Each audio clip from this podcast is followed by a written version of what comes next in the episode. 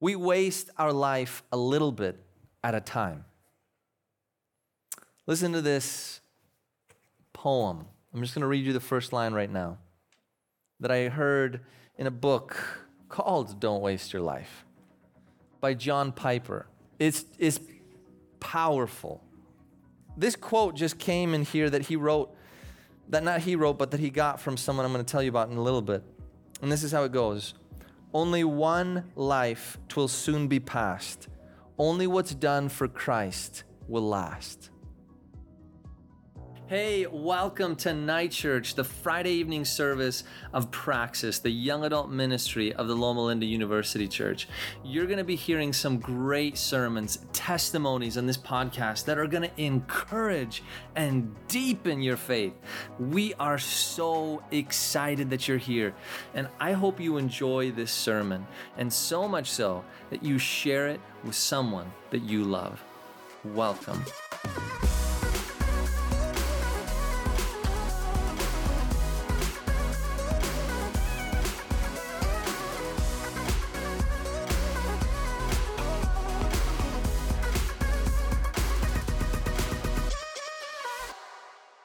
Hey everyone, good to see you tonight. I want you to tell the person next to you, good to see you. Make sure everyone gets a good to see you. Come on now, I see some people around here who aren't getting good to see yous. There we go, there we go. I like that.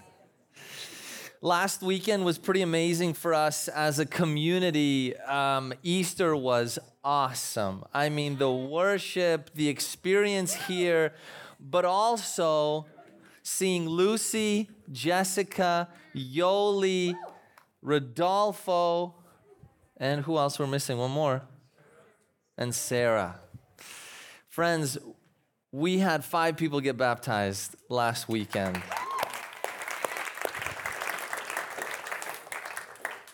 And you know, the thing is, what I love about what happened last weekend was young adults saw the call of God in their lives and responded.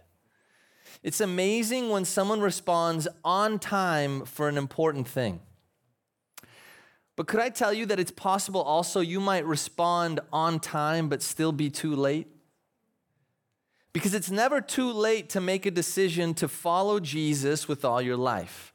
You might be 20, you might be 17, you might be 85. It's the right time to make a decision to recommit your life to Jesus.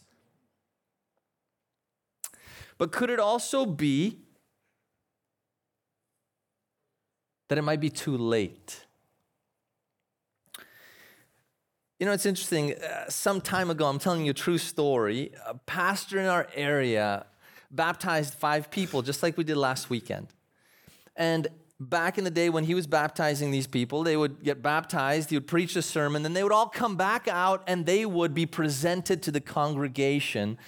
And they would talk about them, say, hey, this is who they are, and this is what they're going to do. And we give them some flowers and a gift. Well, the five people got baptized, and one, two, three, four come out, and the pastor's kind of anxiously waiting for the fifth person to finally come out. Maybe it was, you know, someone that couldn't put their pants on too quick and they fell over, or a girl that's trying to dry her hair. You know, I didn't know what was going on. So he's just kind of waiting. All of a sudden, he's like, I need to figure out what's happening. He goes over to the first elder and he's like, hey, listen, is this last person coming out? I mean, people are waiting here. And the brother's like, um, Pastor, I have to tell you something. They died. what? They died? He was an old man, Pastor. You saw him. He barely got in that tank. Sure enough, the brother died, the elder said. They called 911. He was put in the ambulance and taken away while everyone had no idea what was going on in the back. But he got baptized, didn't he? He got baptized, didn't he? It was on time, but might it have been too late? It's never too late to make great decisions, no matter your age. It's never too late to make wise choices, take risks, build a better life for yourself. But it is better to make wise decisions sooner because they set up the foundation you will stand on for the future years that you have to live in this life. Does anyone hear me? I'm going to read this again. It's better to make wise decisions sooner because they set up the foundation you stand on for the future years you still have left to live on this earth. An old man walked into a church, another true story, and there he was listening to the revival preacher preach his message. He didn't know why. He finally ended up listening to his old neighbor say, Hey, brother, you need to come to church finally. All right, fine. He gets into the church and the preacher's preaching. For some reason, this time as he's listening, his heart is stirred, and sure enough, he responds. The appeal came forward. I know some of you don't like those appeals where stand up and come forward. Those of you introverts, like, heck no, I ain't coming nowhere. I love Jesus, but I'm not coming forward. Sure enough, he comes forward, and the brother starts sobbing. I mean, his eyes are red. He's crying. Sure enough, a little sister here, a young person here, and a bunch of people start coming up right around him, and they're all crying. They're making their hard decision to follow Jesus for the rest of their life. And sure enough, the pastor's so excited. He's praying. You know, we all get excited when we see people make decisions for Jesus. It's like winning the lottery as a pastor. Yes! But after the final song was over, the old man sat there still sobbing as if there was almost anger and frustration on him as he's crying these tears. The pastor makes his way over to him and he says, uh, Tell me your name and what's going on? You literally everyone's gone and you're still crying. These are the words he said, recorded by the pastor. I wasted it. I wasted my life. I'm now an old man. I could have done so much for Christ. Don't waste your life. Don't waste your life. Don't waste your life. One of the biggest things that we have to do is have a revisioned, re understood relationship with time. A lot of us assume something that we're going to have a lot of it. There's always tomorrow. I'm still young, you hear from people, oh, you're still a baby. I, you got so many years ahead of you. Last week, I'm at a meeting and, and I tell the pastor that I'm talking to how old I am. I'm 35, he's 70. He's like, oh, you're so young. But when we hear these words, we assume that there means I will have much more to come. But in reality, time has never been promised to you. Time was actually never promised to you. Jesus actually said something almost opposite in this, this strange relationship that you're going to have with time. He said there will be much suffering in your life. But we don't always assume that either. People get in car accidents, you get sick, your family's going through some parents divorce, you fail out of school, the end relationship you thought was heading down the aisle ends up down the aisle where there's some bottle of alcohol because you're depressed and you're struggling and it's not leading towards what you thought. Life is not what it was promised to you while you're young, right? We have to re envision our relationship with time. This is the thing that's always told uh, now in the circles of academia that I get to walk into, studying about young adult culture. 26 is the new 16.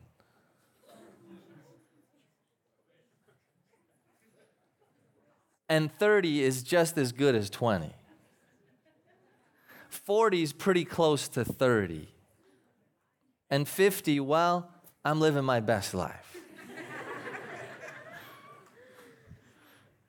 You see, we have extended adolescence into young adulthood. And a lot of people feel as though they can be foolish for a little bit longer. I don't have to worry. I got time. Hey, she's pretty fine. I know she ain't the right one, but she's good. Hey, listen, we can do what we need to right now. I'll make it up later. Listen, there's another test. I'll be all right. You know what? Let's just spend all the money. We'll make some more. We can make up all kinds of things, extending our adolescent behavior without taking the reality that time is not promised to you and Christ has called you to something so much more. Don't waste your life. The verses that you heard here tonight set up the context of where we're going to go. But before I read Paul's word to Timothy, his young adult friend who was in ministry, I want to read to you what Paul wrote to the Ephesian church. There in Ephesians chapter 5, verses 15 to 17.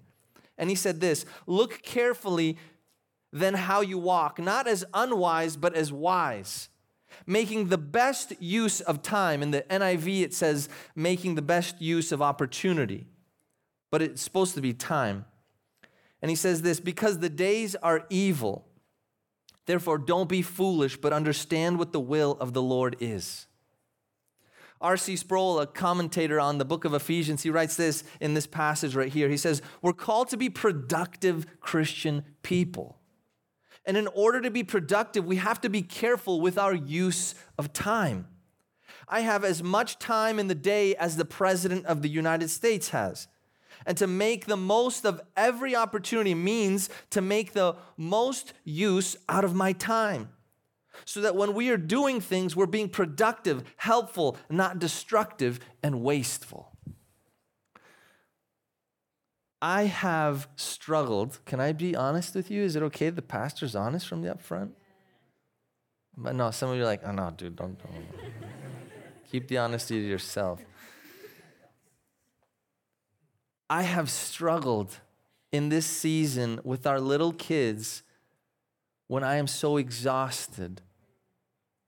When I have the moment when they go to bed, I do not want to be writing for my schoolwork that I got to be doing. I just want to Netflix and chill.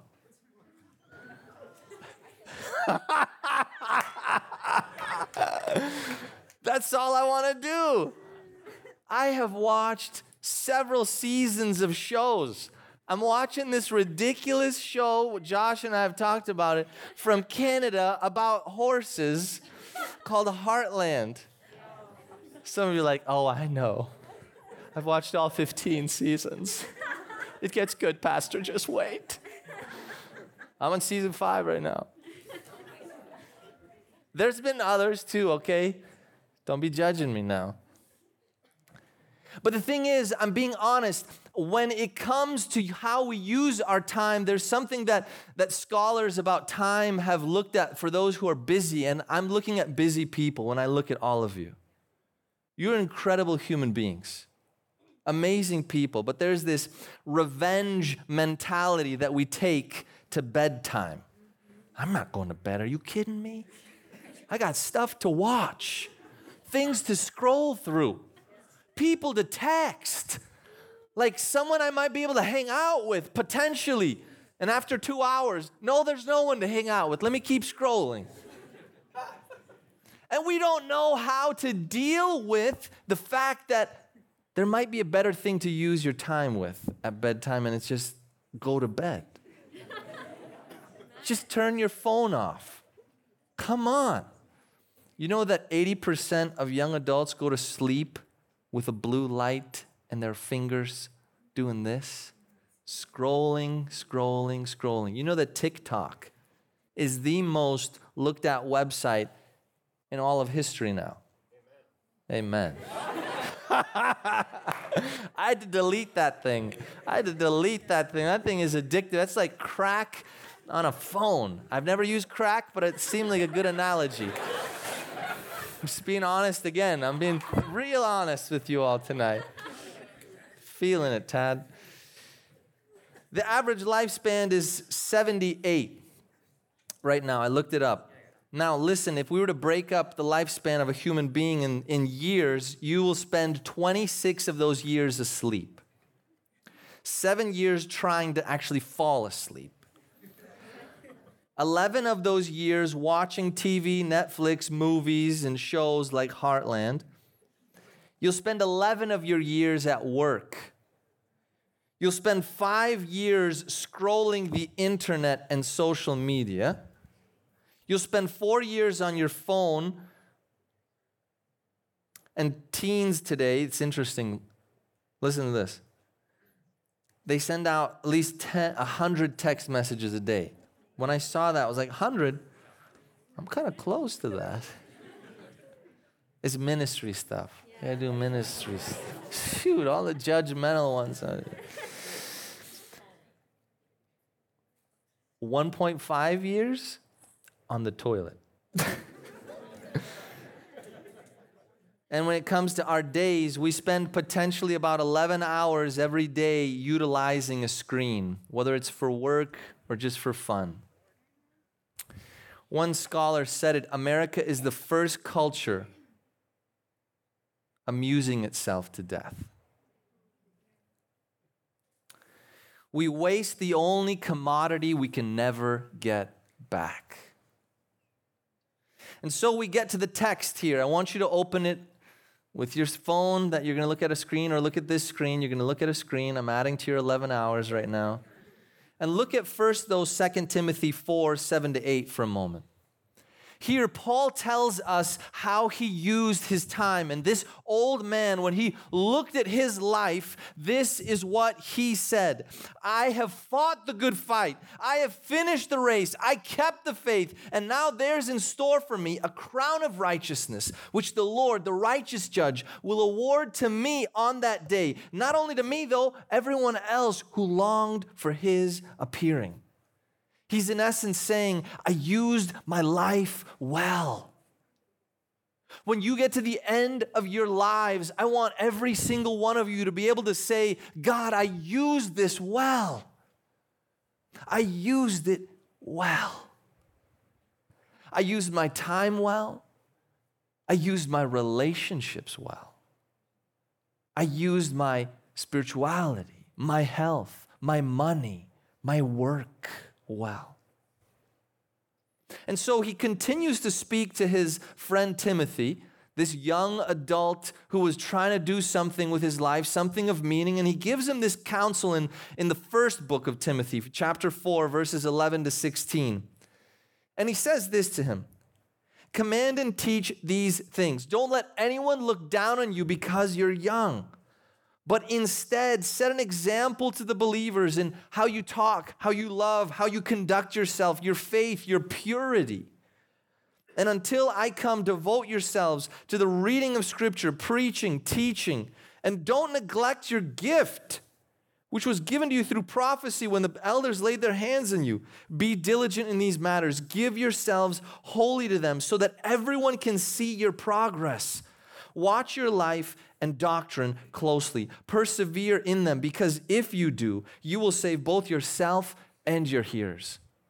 He's looking at Timothy and he's like, listen, bro, use your life well.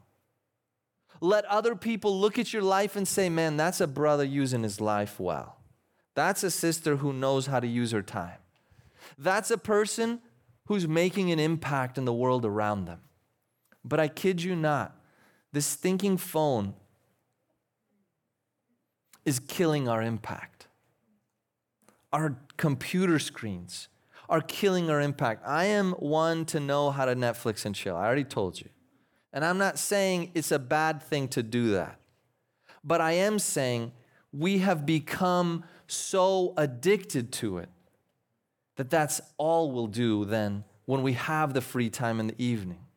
When we have the free time to be alone, instead of investing in things that will set us up for the future, a lot of us don't use our time well. So, what do you do then if you say, hey, listen, okay, Pastor, fine, fine, fine, fine, fine. You've thrown a lot of stuff out there, you've thrown a lot of judgments out there. I'm not okay with that, but I am feeling a little guilty. What do we do if we haven't used our lives well just yet? If you don't feel like you're living into your prime, let's talk about something else besides time. You've had a series of just maybe not great relationships. Maybe you've made some poor decisions on where you're going to pursue things academically, and you're in a different realm than you ever thought you would, and you're like, man, it's starting over again. Or you're not in the best spot financially, and you're like, ah, how do I get through the next chapter of my life without making foolish decisions again? There might be some area in your life where you say, I didn't use that well. I want you to think through this. If you continue in that pattern of thinking that, ah, it's fine, it'll be okay, when you look at the span of your life, then you realize you then will be like that old man who said he wasted it. We waste our life a little bit at a time. Listen to this poem. I'm just going to read you the first line right now that I heard in a book called Don't Waste Your Life by John Piper. One of you actually, if you look in front of your chair, there's one of you that might have a copy of the book and the study guide as a gift to you tonight. So look in front of the chair in front of you. I'm just kidding. Underneath, all right? Well, it's under. Like under, under? Like you hit it? Oh, it's just under you. Someone's got it. Someone's got it. Lift it up if you find it. See it. Oh, lift it up. There we go. Nice. Winner, winner. Chicken dinner. Nice. On page 12, there's this poem that John Piper, who wrote that book, I want you guys to buy this book. Don't Waste Your Life by John Piper. Don't do it right now, though.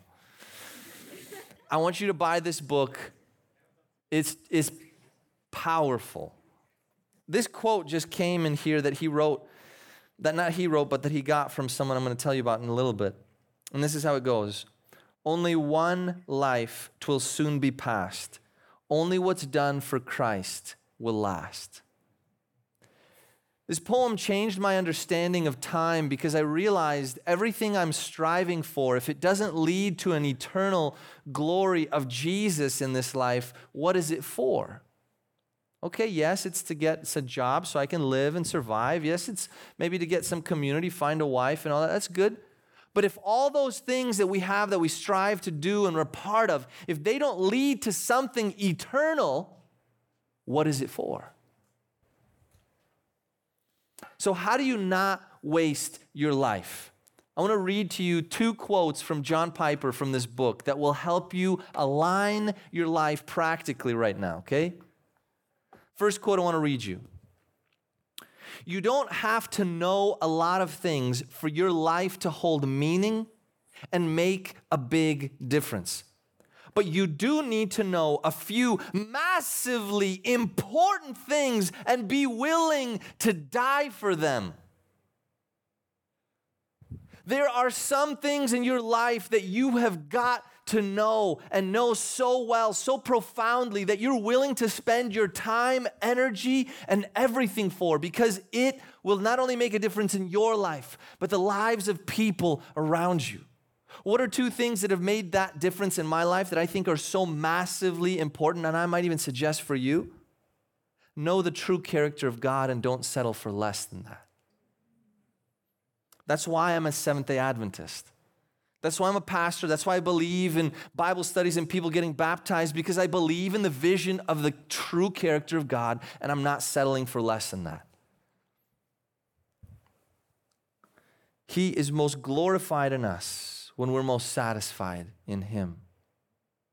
The second thing I've devoted my life to knowing deeply, and I'm willing to die for it, is to know that my identity is in Jesus and I'm not listening to the lies. When I know my identity is in Christ, I will not settle for less than that. So when people try and judge me because of X, Y, and Z, if people try and say all kinds of things about me, I get back to I know who I am in Jesus. And it doesn't matter what you think. Second quote Piper said is this Desire that your life count for something great. Long for your life to have eternal significance. Want this. Don't coast through life without passion. And I think if you're going to devote your life to a passion, now some people might say, well, hey, I'm passionate about video games. I'm passionate about sneakers. I'm passionate about really nice Kate Spade bags. I'm really passionate. Someone's like woo wooing about it. Those are things that, hey, it's okay to be passionate about, but if it consumes all of your time that you have free, reanalyze what you're spending your life on.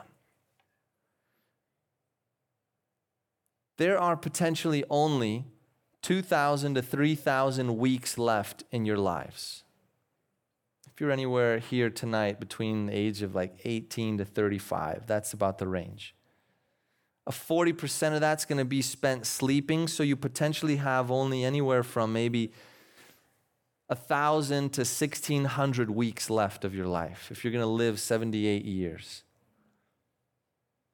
Time is not eternal for every one of us in terms of what happens on this life here on earth, but our time is eternal in heaven.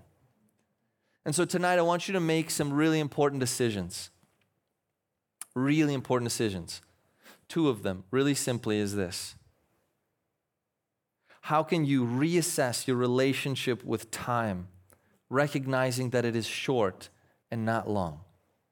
And how will that make an impact on your daily life? And the second one is this What are the massively important decisions ideas that you're willing to live your life for and die for. Because what I see is a lot of apathy. I see people that just kind of go along with the flow. You might have a career that you want to do, and great, that's awesome. But then beyond that, outside of these things, we haven't developed things that we're willing to die for. Who's here ready to devote their life to being in an embarrassment for Jesus, not caring if they look like a fool, but they're willing to say, I have a Savior. I want to tell you about him. I'm willing to move across the country. We're going to see a video in a couple weeks from one of our very own, Tevita Palaki. He said, I'm going to go to Haiti, spend the next few years there just devoting myself to serving in that community. It doesn't matter that I don't have a wife and I didn't have the opportunity to get one here in Loma Linda. God will provide. I'm going as a single guy. He said he found a passion that he loves and he's in it. That's amazing. I want to tell you the full end as I finish here tonight of that poem that I read to you. Only one life twill soon be past. This came from a guy named C.T. Studd. Talk about a stud. This guy, ladies. No Jim has got anything on him. His bank account was rich in Jesus. He was 25 years old when he became a missionary, went to India, Africa, other parts of Asia, and China. He got married at 28 in 1888, and he died at the age of 50 in, the, uh, in, the, in Congo, in Africa. But he wrote this poem that will last beyond him, and his life will tell the story. And I want to end with this, and then I'm going to invite Kelly up here. Listen to the entirety of this poem. Two little lines I heard one day, traveling along life's busy way, bringing conviction to my heart and from my mind would not depart. Only one life twill soon be past, only what's done for Christ will last. Only one life, yes, only one. Soon will its fleeting hours be done. Then in that day, my Lord to meet and stand before his judgment seat. Only one life, twill soon be past. Only what's done for Christ will last. Only one life, the still small voice gently pleads for a better choice, bidding me selfish aims to leave and to God's holy will to cleave. Only one life twill soon be past, only what's done for Christ will last. Only one life in a few brief years, each of with its burdens, hopes, and fears, each with its clays I must fulfill, living for self or in his will. Only one life, twill soon be past, only what's done for Christ will last when this bright world would tempt me sore, when Satan would as victory score, then will I seek to have its way. O Lord, help me with joy and say, Only one life twill soon be past, only what's done for Christ will last. Only one life, yes, only one. Now let me say, Thy will be done. And when at last I hear the call, I know I'll say, 'Twas worth it all. Only one life, 'twill soon be past. Only what's done for Christ will last. Only one life, only one life. And when I'm dying, happy I'll be if the lamp of my life has been burned out for thee.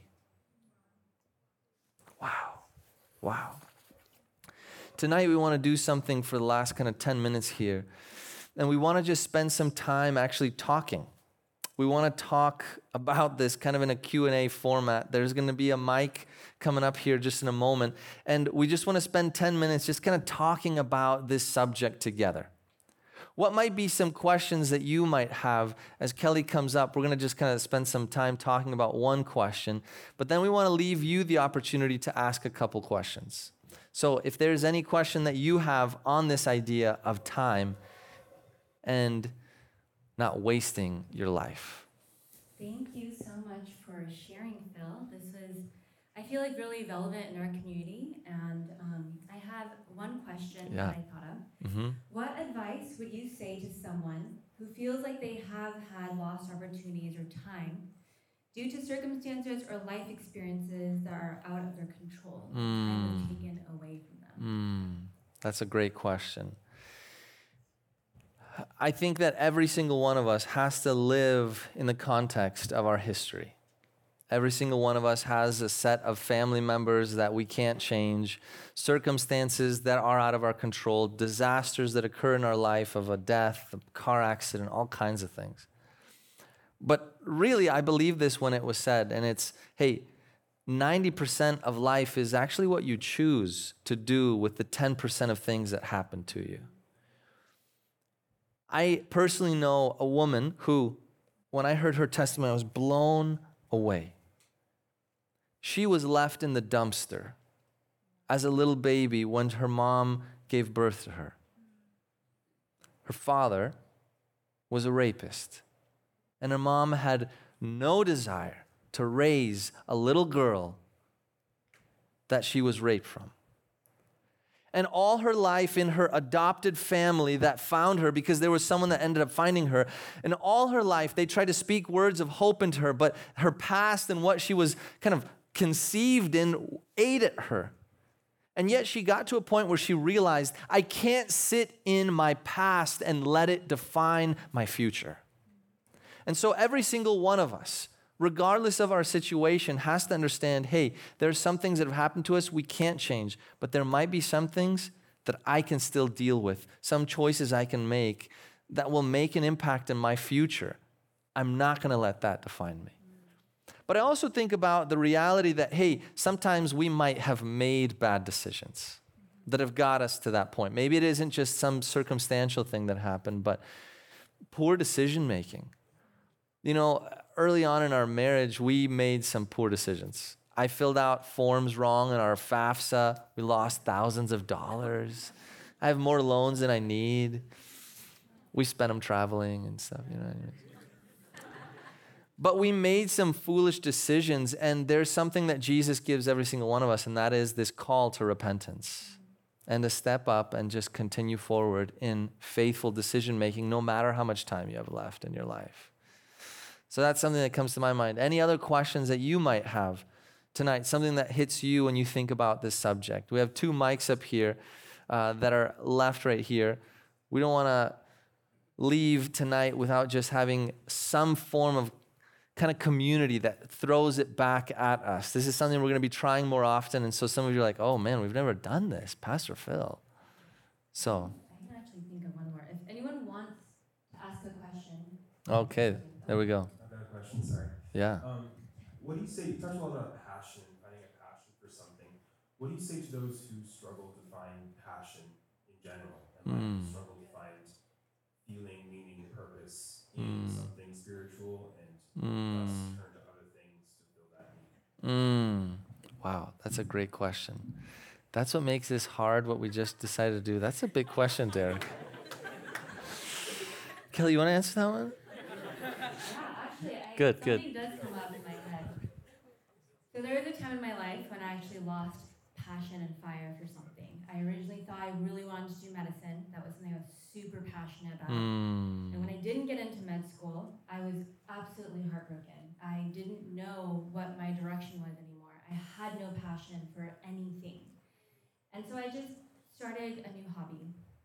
I started something just new every single day. I just wanted to try anything. And so my that hobby was sewing. I actually started sewing. I learned off of YouTube and I started making masks because that was something our community needed. And it was something that was completely out of like anything that I knew. I, I never touched a sewing machine in my life. And I ended up just making like these really terrible masks open and, and then inside and like when you talk like the fabric just like touched your mouth. Oh. and then after that, um, one of my friends was like, "Hey, I really want one of your masks. Like, I just, I just want to like have something that you've made." And I was like, "Sure, I guess I'll make it for you." And then a friend saw that I was making them, so she asked me to make it for her wedding. And then after that, more friends wanted them, and so I opened up an Etsy shop, and then I started selling them. And then it was a few, a couple, you know, maybe twelve orders, and it was a hundred, and there was two hundred. Oh gosh. So it kept growing, and it was something that originally came out of nothing. Mm. It was something that I just wanted to try and I thought it would be fun. And it Mm. ended up being something that became a passion. Mm. Um, and I don't sew anymore because actually it was really tiring and I didn't want to do it anymore. So the passion doesn't have to stay there, but it did give me an opportunity to find something that I was excited about. And from there, I was I started going back to church. I started doing more things, and that gave me more direction in other ways. But it Mm. really opened up an, a sense of newness in me, which really helped. Mm. I love that. I love that. I think one of the things that I would say to the the person who's struggling with passion is be willing to take small risks. Willing to take small risks. You don't need to move across the country, the globe, the another city, change everything in your life, but be willing to take small risks that will place your life into positions of just something new that might stimulate your mind's way of thinking about stuff. That's one. Take small risks. The other one is what just potentially motivates you in any little way. We need to be more reflective about our lives. When you walked by that homeless person, you're like, I don't know what it is, but I want to find a way to get that guy something. I need to. When you see some movie and it's like, why is there still hunger in the world? When you see an old person, you know, just struggling in life, why do I feel so drawn to the old people? You know, like what, what is. So, studying your life, your intuitions, your thoughts, that's another one. Last thing I'll just say is prayer. How much are you really praying about it? And then how much are you allowing spiritual influences in your life to speak into your life? Asking people, hey, what do you see I'm gifted in? What do you see that I've just done all my life that just seems to come naturally to me? I wanted to go into medicine actually. I could have been a pretty good doctor, I think. I think. Got a B minus in biology. And a D minus on one of my tests, but. But when I think about my life, what comes naturally to me, what a community spoken to me is Philip, you seem to just love connecting with people. I know you could be a good doctor, all right, maybe, maybe mediocre, okay, maybe not so mediocre, but but you might just be better at working with people one to one, and you love ministry and passions and those. So letting others speak into your life words of hope that might be a passion that they inspire into you. So that's the last one. Yeah, you're A positive in life, though, even if you got a B minus. Thank you. Thank you. Oh, that's so good. Also, I feel like this was honestly a sermon that you wrote directly for me because Hmm. I go to bed just like scrolling on my phone every day. but I have one more question. 'Kay. What are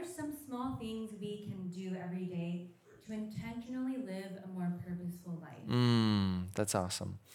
Um, Pastor Ben Lundquist spoke to us three weeks ago at our retreat. If you haven't listened to our podcast sermons, amazing sermons. Uh, they were all about how to lead your life better.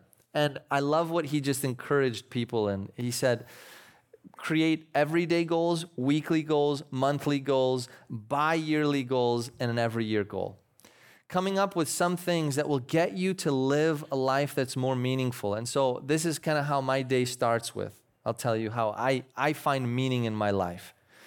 I start off with plugging my ears with my headphones and I just let scripture be played. First thing I do every single day. I'm getting through the Bible again this year. And it's probably like my eighth time doing it. And it has been a hard struggle for me. But I tell you what, when I do that, it fills my life with hope. I'm thinking about Christ, I'm thinking about meaning in there. Next thing, I go to exercise. I know some of you are like, wow, that's too early to go to exercise. I go at six and I run down the court back and forth a bunch of times playing basketball. I love it. Anyone want to come out with me? Sweet. Okay, I'll see you. Gus, you said you would, bro. Where you been? he's coming. He's coming. He's got a lot of good things he's doing. He's working on stuff. Um, but having something that just motivates you, that's so important to do in every part of your day. The other thing is then setting goals of what you want to accomplish in your life. Meaningful goals in two areas, okay? Never eat alone. So many of us will run to our phone when we're eating alone, but don't eat alone. Find ways to be intentional to eat with other people in your life. That is a beautiful way to create meaning in your life. It is so, so good. And sometimes the alone doesn't always mean you're fully alone. You might be reading a book or watching something meaningful, but don't let it be the thing you'd run to always. Try and create relationships with people, call people. It's hard to be intentional, but that's really important.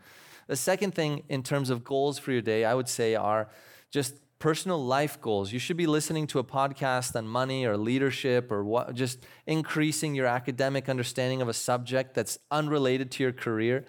Um, I'm reading a book about money right now. I want to understand how to use the money that I have, that Elaine and I are making for God's glory and to bless our family and our children beyond us. Like, think of different goals that you have in your life. So, those kind of three things are something that I, I do in addition to obviously the work of ministry. But yeah, so I think that's probably the last one we can do with time's running out. But love you guys. Thank you so much for being with us tonight. Thank you for listening to this topic. Hey, thank you so much for joining us for the Night Church podcast. We really are excited for where we're going, and you can help us in that mission. There's a few things that you can do. Number one is just stay connected. So, if you want to follow up what's going on in the young adult ministry here at Loma Linda University Church, follow us on Instagram at Praxis Ministry. And then the other way to really build from this is to financially contribute. Your donations make such a big impact. And so, if you go to lluc.org slash give, you can connect with Praxis Ministry there on a one-time gift or a reoccurring commitment. It makes such a difference. Well, we love you, care for you, and may God bless you richly as you take theory and make it into practice.